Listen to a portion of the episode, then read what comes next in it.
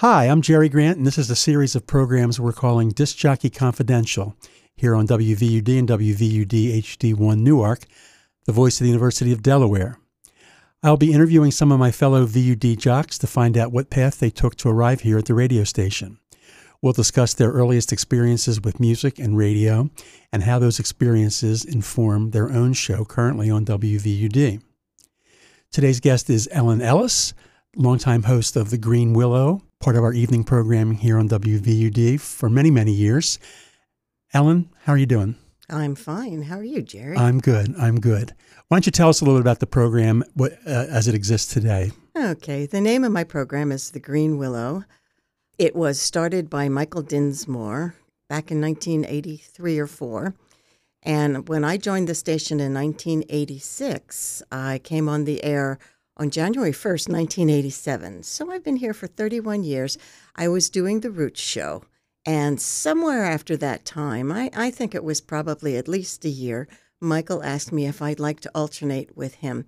The Green Willow was 1 hour long, and it was on Saturday morning, pretty early. Ooh. It moved to Wednesday night, maybe about 1988, and we have been on Wednesday night ever since. The show is Celtic music. I play Celtic music from all the different Celtic lands and any Celtic music that is from America or Canada or, you know, Celtic music comes from so many different countries. Everybody wants to play it, and there are a lot of good musicians in countries other than Ireland and Scotland. And I lean heavy on the folk side. Not on the Celtic rock side, though I will play some Celtic rock. I don't play much bag rock, which is Celtic music with a lot of heavy drums and loud guitars and stuff that. Yeah, it's more. And what did you call that? What kind of rock? Bag rock. I thought you were going to. Oh. Big bagpipes. Oh, bagpipes. Right. That's what I thought you were going to say. Bag rock, right. Yeah. Big. And then there's also kind of Celtic music that you might get in a pub or a bar that also leans very heavily on electric music. And in the early days, I did really like folk rock, and I played a lot of Steeleye Span and Fairport Convention, but so much very traditional and very new style, traditional, much very crisp. Part of the folk revival is also the Celtic revival. Okay. It seems to keep reinventing itself about every 8 or 10 years, and the music is really good. The musicians, the older musicians are still there, but younger musicians come up and they have a new take, and I'm very excited by what I hear from some of the younger musicians. So I get music from all different places. I try and play the more traditional music on the cutting edge. Does that make sense? Gotcha. Let's go back a little bit here. Can you tell me where you were born? I am one of those weirdos. I was actually born and raised in Delaware. Oh, how about that? In Wilmington, although I live near the radio station now. But I was born and raised in Wilmington. I went to P.S. DuPont High School and then down here at the university. I went away and then I came back. Okay, what part of Wilmington did you grow up in? I grew up in the Ninth Ward, which is Ninth Ward. Right, for people who don't know, I know Ninth Ward Savings. That's the Ninth Ward is that area along Market Street. Where does the Ninth Ward start? 12th, 16th Street, maybe the other side of the Market Street Bridge, 18th or 20th. Okay, and it goes all the way down. I grew up in the numbered streets on the west side, as far down as West 41st Street. Oh, okay, okay. The Ninth Ward changed its shape over the years, but I started out on the east side, and then we moved further up. In the P.S. area? In the P.S. area, yeah. What are your earliest memories of music? Do you remember, was there music in your household growing up? Yes. People didn't play in my household, but my mother was a dancer. And she, not a ballet dancer, she was, a... Jitterbugger? But ballroom. Okay. They were doing a big band dancing. And she really liked to dance. So there was big band music in the house. But what my earliest memories are Doris Day, Once I Had a Secret Love, and Judy Garland, Over the Rainbow, the music from The Wizard of Oz in the early days. Sure. And the golden age of Broadway, South Pacific, Oklahoma. I remember those in the house. Mitch Miller. Sing along with Mitch. My mother was a Mitch Miller fan, so and Mitch Miller in those days played a lot of songs from the turn of the century.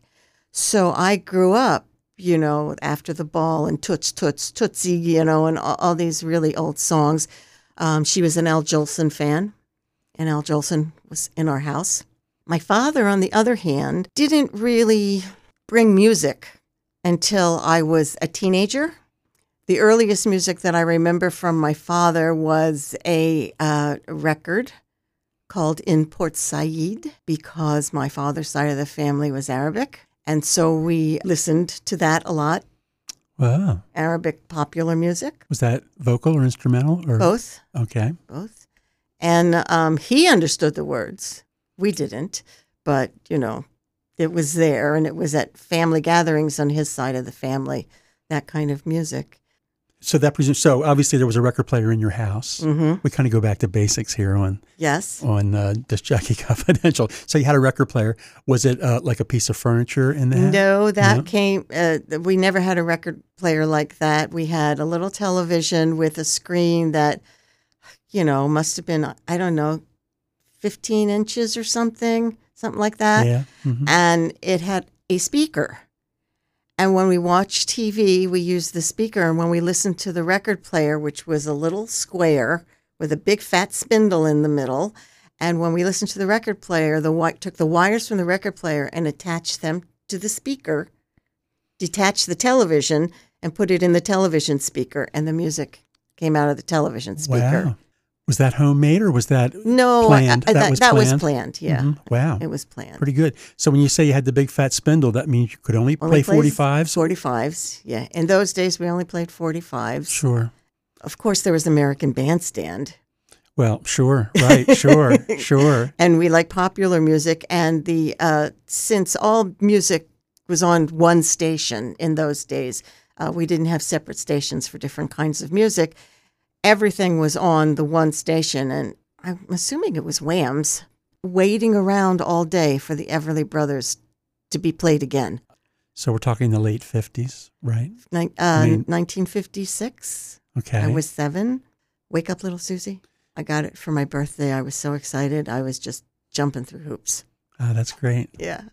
Did people play? Was there any live music in your house? No. No. Did you ever take any music lessons of any sort? I took the flute for about 5 minutes, and having asthma, I found myself, you know, going into, what do they call that, a vagal state where you lose your breath completely. And they know now that you doing a wind instrument when you have asthma, if you do it gently, it's better for your asthma. In those days, it was, you're out of here, kid.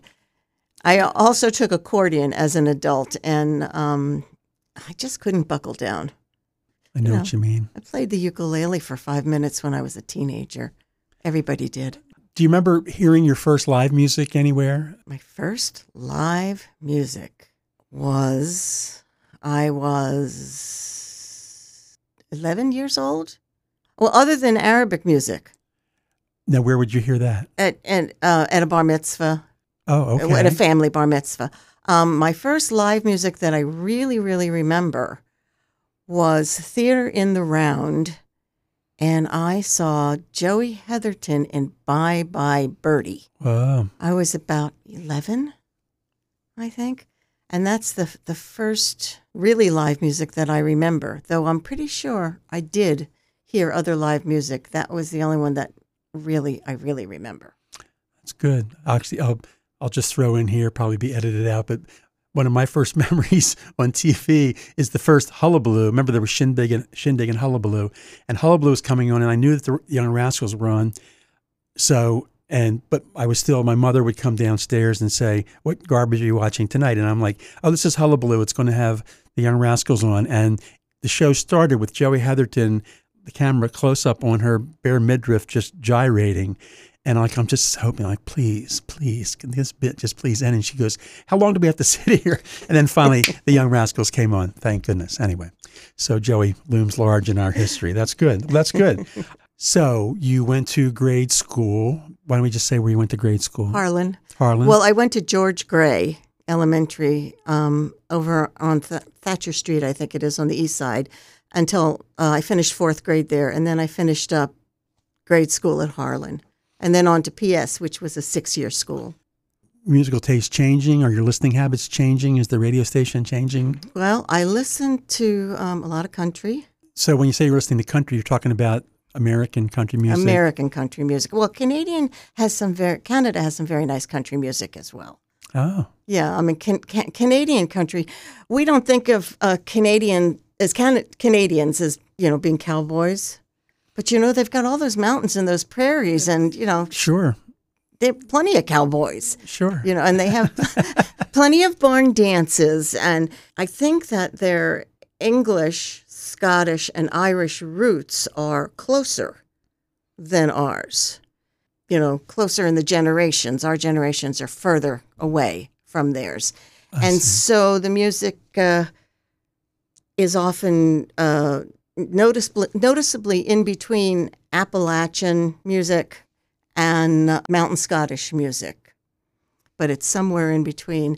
And then there's a whole genre in French Canada. Okay. And in the islands off the West Coast, where they speak French a lot, but their music is their music is a sort of cross between Breton. Cape Breton? French. No, well, Cape Breton, yeah. Well I'm sorry. The folks from Cape Breton are mostly Scottish and Irish, and they speak a kind of Gaelic there when they're speaking, and they sing in a kind of Gaelic. So there is a lot of real crossover there. But Brittany is one of the Celtic nations. Oh, okay. And a lot of the French that came from Brittany to Canada. And the music that they left us with, especially the Quebecois music, I play it on my show because a lot of it is, because its roots are really Celtic. I see. With this little undertone of country. And it has amazing beats that they do with their feet. Okay. And, you know, like you see the Irish dance and they make that clickety sound with their shoes. Well, in the French Canadians play, and the songs are recognizably Celtic and French, but there is a beat that they do with their feet. Okay. And they do it while they're playing, and both feet going at the same time, doing something different, each foot doing something different. And it lends an entire element to the French Canadian music. It turns it into something else. Right. But right. It is still very Celtic. My really limited knowledge of this comes from some of the acts I've seen at the Bluegrass Festival. The Carls brought over, I mean, like Natalie McMaster and people like that, all of whom have a dance component to. Yeah, and that is the Cape Breton clogging, which comes sort of from Scotland and Ireland. There's a tradition in Scotland, though you don't see it as much. There's a tradition of clogging. What we're really used to is Irish clogging. Mm-hmm. But there's Ottawa Valley dancing. Wow. And when you look at them, you see what their arms are doing, something different. And, of course, Americans have a great tradition of clogging. And so... they could all be doing it to the same tune, all with a different beat, but the same exact tune, all with the same roots. And so it's pretty cool. I like it a lot. Wow. So to double back, can you trace that to your interest in American country music in high school, or is that did you come another way? I think that when I was in high school, I used to go to sleep with a bunch of albums on the spindle, and the albums were Bob Dylan, Peter, Paul, and Mary, Johnny Mathis, the soundtrack to West Side Story, just to name a few. Sure, sure. All on the stack. So I've always had a really eclectic taste. And the Bob Dylan, and, you know, and Joan Baez started singing British ballads, and she did them in, you know, this was the part of the folk revival. Right. And she did them in a way that, you know, we are all swaying to Joan Baez singing, you know, these British ballads. For instance. She sang Mattie Groves is one of them, or I Gave My Love a Cherry, or all these, you know, right, things like that. But she also sang some songs with a country twang. And then the New Lost City Ramblers show up, and all these other groups show up, and all of a sudden everything has got a little bit of old-timey in it, a little bit of Appalachia in it, and it got bigger and better. And the next thing I knew, you know, I was listening to Willie Nelson, and as you know, as well as the other rock and roll. I think that I really started listening to English, and it was English folk rock. We went from Joan Baez to the next step, which was Fairport Convention, and then Steeleye Span. And some of the songs that she was singing, Joan Baez sang, they were singing, only they plugged it in. And they sang it in a whole different way, and it was just so exciting. And so I was listening to that, but I wasn't buying a lot of records. I was just making sure that I got all of their records. And you're still in high school then?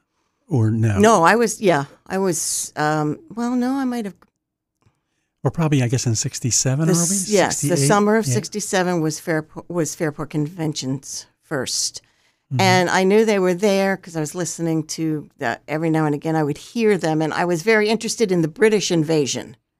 Sure. And the music, a lot of the music that they played had roots in British folk. Sure.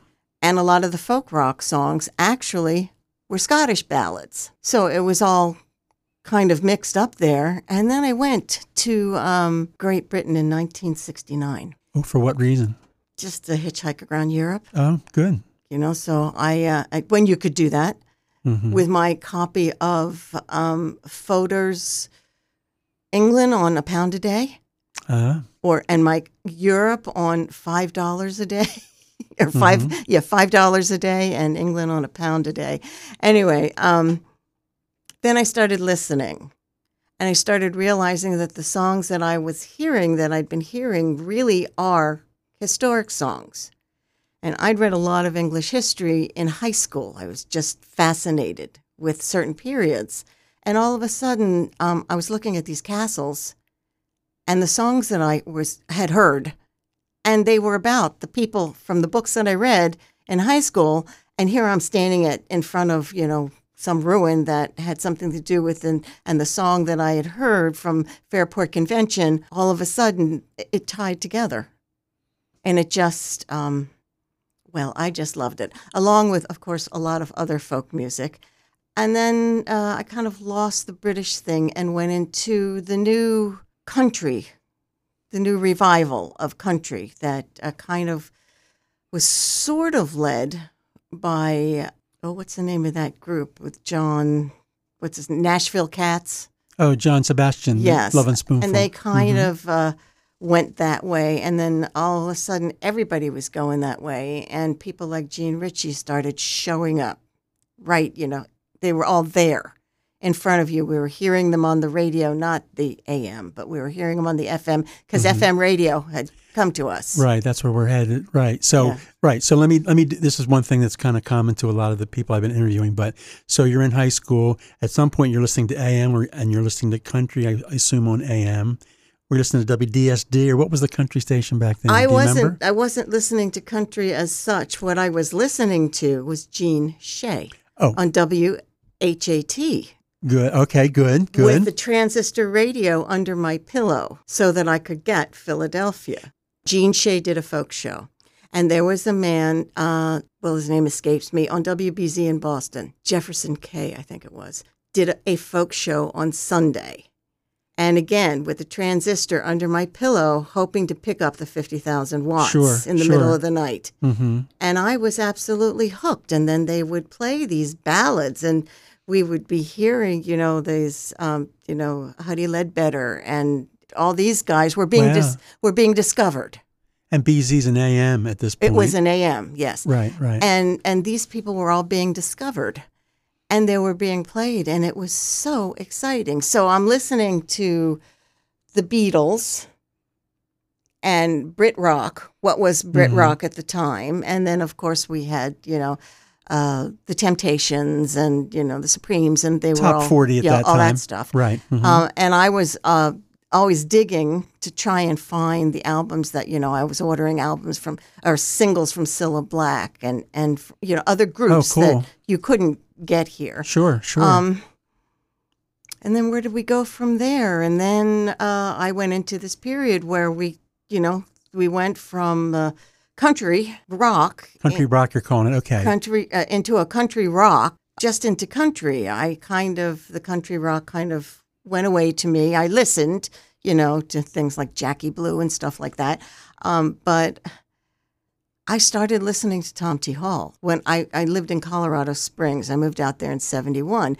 And I started listening to Tom T. Hall, and I started listening to people who were country then, but now who are considered folk icons, Johnny Cash. And, of course, there was always Chris Christopherson and the Okie from Muskogee guy. Yeah, yeah, sure. Merle Haggard, I'm sorry. Merle Haggard, yeah. Right. And so I was hearing the country station, and I was also hearing what we were doing for rock at the time, you know, which, you know, I was listening to. I had those albums as well. Then it just kind of drifted. I moved to the country, really, really into the country in deepest, darkest West Virginia. And for a while, we didn't have electricity, so we, you know, listened on the radio. And again, we met people who played music. And they played that kind of music, the like kind folk clubs you were going to. Now, no. We're out in the woods. We're talking about on somebody's porch. Individuals, okay. Yeah, we're talking about after taking the 4-wheel drive over a mountain. You know. Okay. Good. Sitting in somebody's place and listening to people play. Someone who you met by where I lived. By, you know, by happenstance, or was it part of a folk scene or something? No, it was just part of a scene of people who moved in from the city and got to know the locals.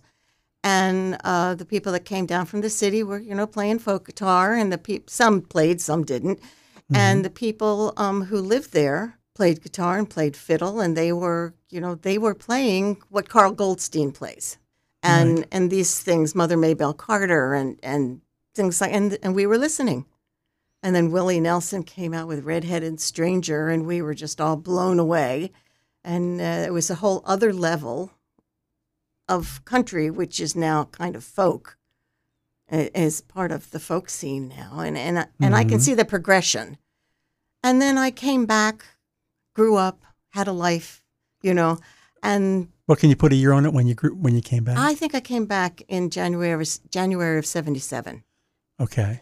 I came back, and in September of 1983, I think it was, my son went to the Newark Center for Creative Learning, and on Parents' Night, I met a couple who live in Newark, who played music. They were from Kentucky. They invited me to their house, and they were part of a group of people who played music together on a regular basis. And I was invited to their house. I didn't play, but I absolutely adored what they were playing. And I met Susie Wallenberg. Okay. And I should say, just to say that Susie was one of the pioneers of playing folk music on WVUD, WXDR, whatever it was at the time. Right. We had that in common, the music thing in common. Though Susie was a DJ, she was also a musician. She also studied music, and she was a music therapist. So she really knew music. I don't know a note from the hole in the ground. I just know what sounds right. Mm-hmm. I don't know how to explain it, but I know what sounds right. And so then from there, I was going to music gatherings every week, once a month. Was that organized? Or somebody's house, somebody would have it. Okay. And then somebody decided, and it was actually a University of Delaware employee, Brian McCandless, who decided to get together a group for playing Irish Celtic music. Chris Rewa, who was also a DJ here at the university, sure, had a lot of music parties at her house. But after a while, we were singing a lot of folk songs. But then people wanted to start playing the new stuff that they were learning, the Irish tunes. So we kind of separated, and we learned a lot of music together. And that's where I came back to Celtic music, to a different end of Celtic music. And so here I am.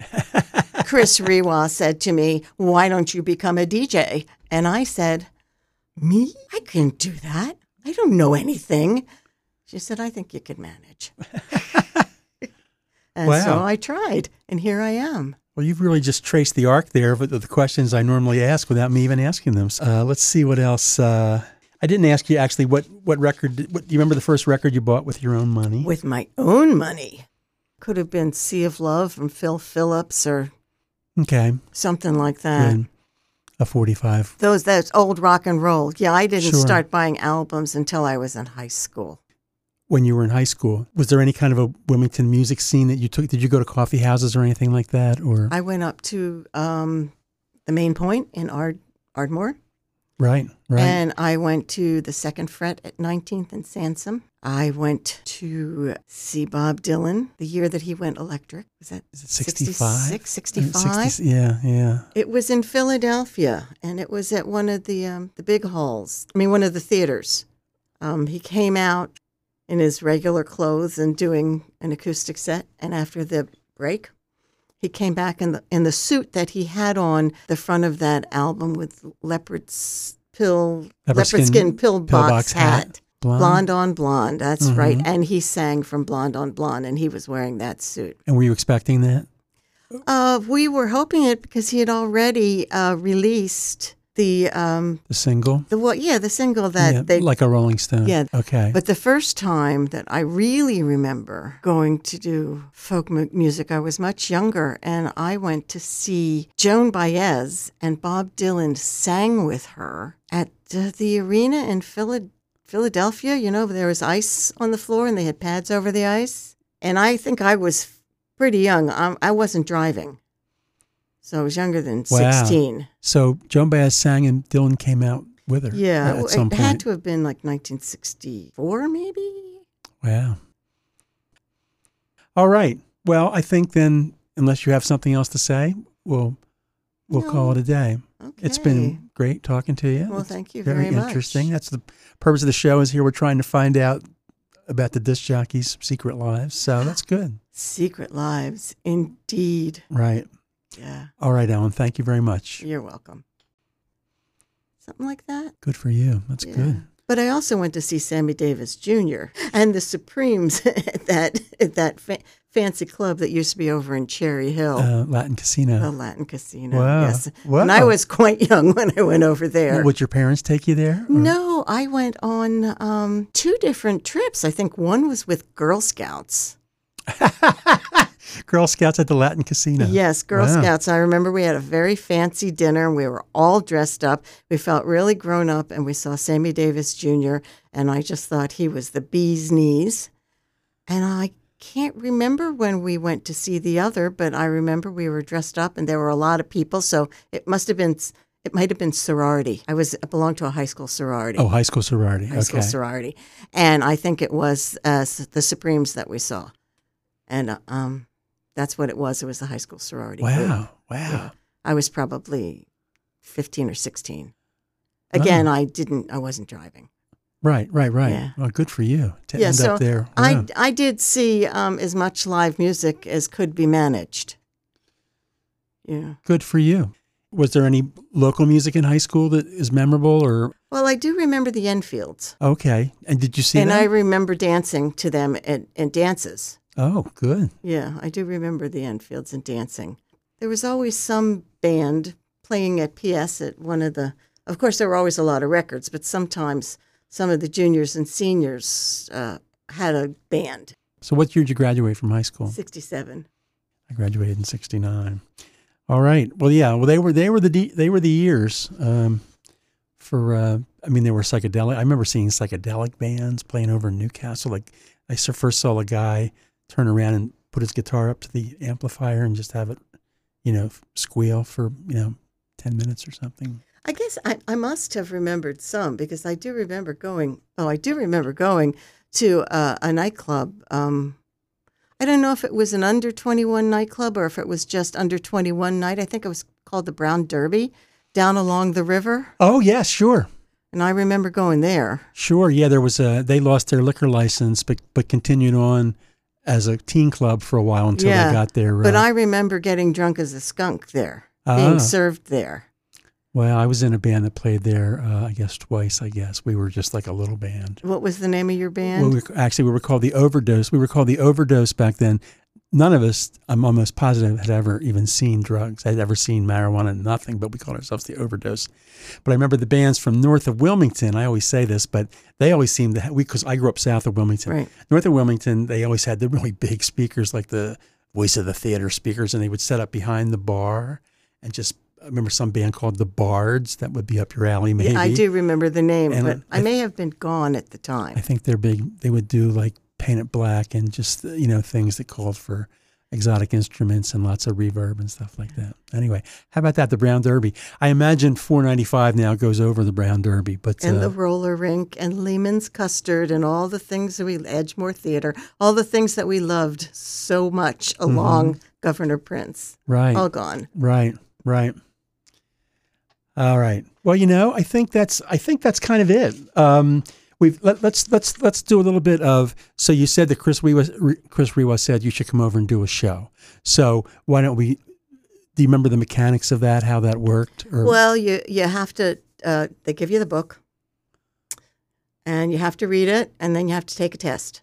Whoa. Okay. You don't remember doing that?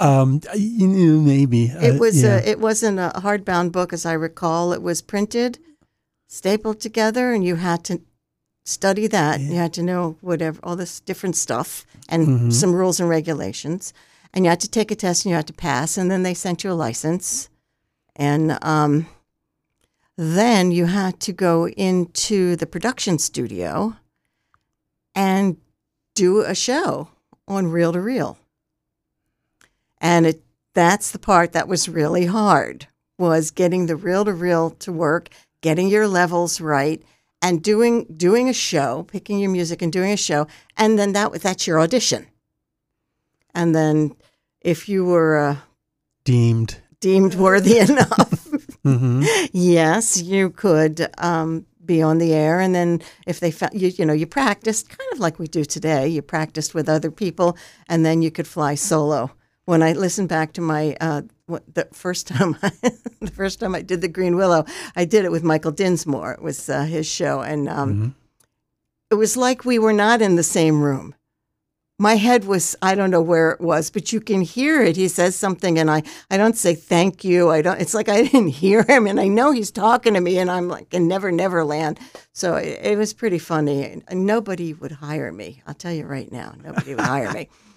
But I was making my tape. It was over Thanksgiving, and all the kids were gone, so I had lots of time to be in the production studio.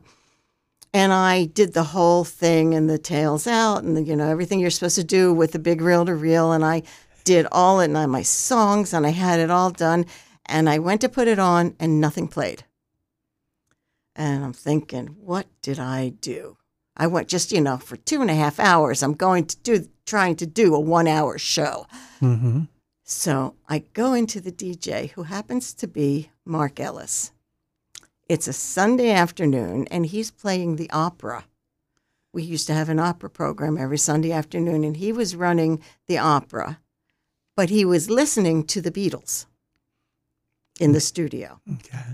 And I went in and said, help, I don't know what I'm doing. And he looks at the reel, and he says, the tape's on backwards. So I did the whole show with the tape inside out. And then I had to do it all again. But it wasn't my fault. I didn't turn it inside out.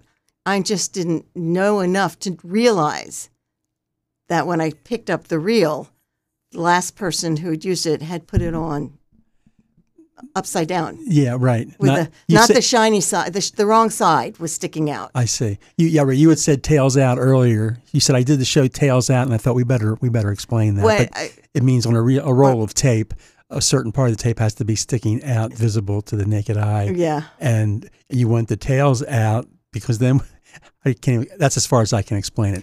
You want it so you know what you're doing, and then you can thread it in the other machine. And and I did it all. It's just that it had been wound onto the spool inside out. So Well, that was your first meeting with Mark Ellis. That was my first meeting with Mark Ellis, and look at us. We're having our 30th wedding anniversary in a week. Wow! Well, congratulations. Thank you. That's amazing. I'll just throw in that Mark has also been with the station on the same amount of, or more than you, I guess. 41 years, I think, now. Yeah. So. Currently, he's doing the Morning Fog, and he's he'll tell you he's the blockhead. Yeah, sure. But your shows will run separately. I don't want to leave people hanging. And he's kind enough when he comes in.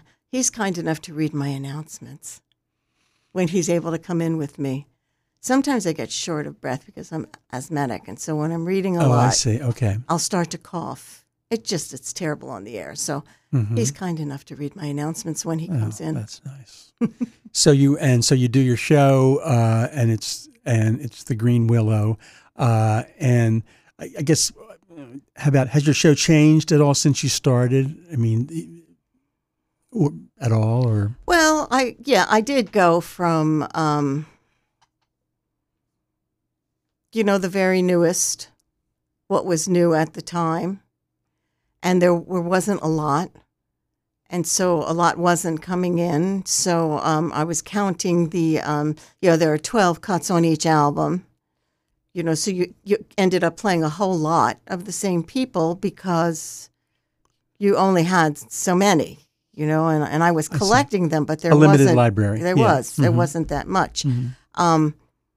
And then people started recording like there was, and there were so many different companies in Scotland, particularly in Scotland, that were sending tons of CDs.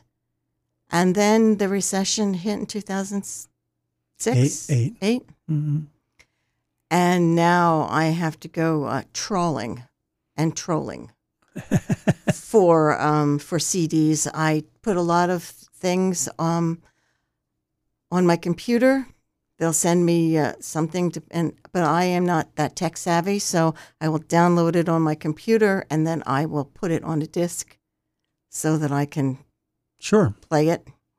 Sure. And that it's cheaper than buying them, at full price, but you don't get any liner notes. So there's the presenting the music. You want to tell a little about what you're playing, but I don't believe that your show should be a tutorial. No, I agree. And so sometimes when I don't have the liner notes, you have to look it up yourself if you're really interested in the subject. But, the whole idea is to get the music from wherever I can get the music from so that I can play it and so that musicians can be heard and then they can make a living. Sure. And are you involved with the group, the Green Willow group? I've been on the Green Willow Folk Club board ever since it's been a nonprofit. I don't know. This is the 35th year, our 35th year. Okay. I'm pretty sure we've been a nonprofit for, it's got to be more than 20, maybe 25. Mm-hmm. I was at the first concert and I volunteered.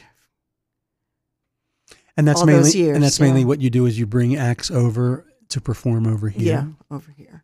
I have stepped down from creative director, but I'm still, doing the same stuff except for I'm not negotiating the groups. Sure, as I was. But well, that's good. I mean, that's a great contribution to the local music scene. I don't know what I'd do without it. I'm so bound up with the Green Willow Folk Club and with my show with the radio station, when I retired from my job, it was like, well, now that's out of the way. Now I can get back to my real work. Right. Yeah. Well, good. That's good. I mostly prefer old timey to bluegrass. Mm-hmm. But that's, you know, it's all according to the mood I'm in. Right. Well, just, I mean, any regular listener to WVUD knows that we make distinctions like that. Do you want to explain for maybe some strangers that might be listening? Oh God, John could probably explain this better. Old timey seems closer to the real folk, and bluegrass seems to me like the more modern. Right, maybe the rock and roll of folk.